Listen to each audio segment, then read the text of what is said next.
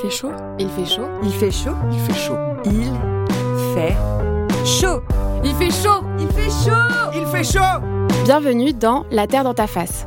Je suis Kenza Benramous et chaque semaine, je discute avec des spécialistes, des citoyens et des citoyennes pour comprendre et s'adapter à la crise climatique, écologique et sociale. Vous la voyez la Terre? Elle brûle, elle se noie. Il est temps de remettre la Terre à sa place, dans l'actualité et dans ta face. Il fait chaud. Nous sommes au mois d'avril et nous avons déjà atteint les 30 degrés dans certaines villes du sud de la France. Le 20 mars dernier, le GIEC a publié la synthèse de son sixième rapport d'évaluation. On en a très peu entendu parler. C'est pourtant là que l'on peut y trouver les solutions que l'on devrait mettre en place pour s'adapter au mieux au changement climatique. Parce que oui, on va devoir s'adapter. On y trouve aussi des solutions pour limiter au maximum le réchauffement climatique. Plutôt une bonne nouvelle, non? Il fait chaud. D'un coup, j'ai comme une impression de déjà-vu. Il y a un peu moins d'un an sortait le sixième rapport d'évaluation, et là aussi, on n'en avait pas beaucoup parlé. À la place, nous avions eu droit à une campagne présidentielle où la question même de l'écologie était aux abonnés absents. Inconscient quand on sait que nous devons agir rapidement pour limiter le réchauffement climatique et respecter l'accord de Paris. Il fait chaud. Entre-temps, on a eu un été caniculaire et une sécheresse hivernale.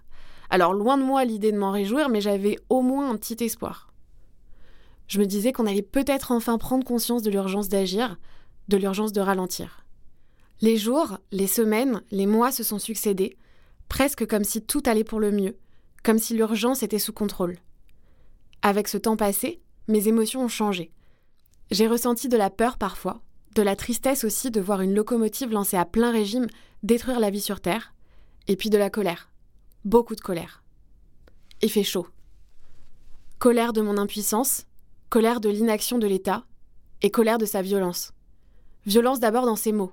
Euh, il y a eu une grande partie des manifestants violents, encore une fois, qui s'en prenaient physiquement euh, aux gendarmes, les blessant. Qu'il soit dit par le président de la République ou par des membres du gouvernement, je ressens un paternalisme pesant, avec l'impression très dérangeante d'être prise pour quelqu'un qui n'a pas la capacité intellectuelle de comprendre, qui ne doit plus penser, qui doit suivre aveuglément tout ce qui émane de la majorité de l'Assemblée. Le président agit tel un berger avec ses moutons. Suivez-moi, je vous guiderai dans un monde qui sera bon pour vous. Une belle fable imposée par une toute petite minorité en réalité. Le mirage, droit devant nous, c'est un monde qui ne bouge pas, qui se veut rassurant. Mais pourquoi? Pour qui? En voilà une belle forme de violence. Et pour pousser le vice encore plus loin, on va diaboliser les personnes qui veulent s'échapper de cette marche forcée, qui veulent se prévenir du mirage, qui veulent penser, qui veulent agir et préserver leurs droits. La violence est présente dans les discours des membres du gouvernement. Violence de nos institutions et de l'utilisation de la Constitution.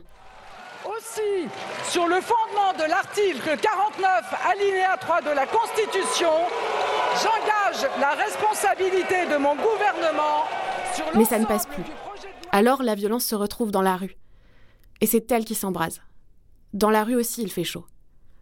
On voit des scènes hallucinantes à Nantes, Rennes, Paris. Des manifestants et des journalistes sont gazés, frappés, matraqués, fouillés, agressés. Votre collègue m'agresse J'ai ma carte presse, qu'est-ce qu'il fait Qu'est-ce qu'il fait? Il me gaze au plein visage C'est filmé Allez-y Et puis, il y a ce week-end de rassemblement contre les méga-bassines à Sainte-Soline. La violence atteint alors son paroxysme. Les journalistes sur place parlent de scènes de guerre. 4000 grenades sont lancées en deux heures et deux personnes sont entre la vie et la mort. Cette violence, a été justifiée avant même qu'elle ait eu lieu. Après le premier grand week-end de manifestation contre les méga-bassines en octobre dernier, le ministre de l'Intérieur, Gérald Darmanin, avait qualifié les militants d'éco-terroristes. Un terme fort qui, dès lors qu'il contient le mot terrorisme, légitimise la violence des forces de l'ordre envers les manifestants et les militants écologistes. Ce mot est resté. Mais la violence ne s'arrête pas là. Juste avant le week-end du 25 mars, où un nouveau rassemblement était prévu à Sainte-Soline, Gérald Darmanin prévenait sur CNews que les Français allaient voir des images extrêmement violentes.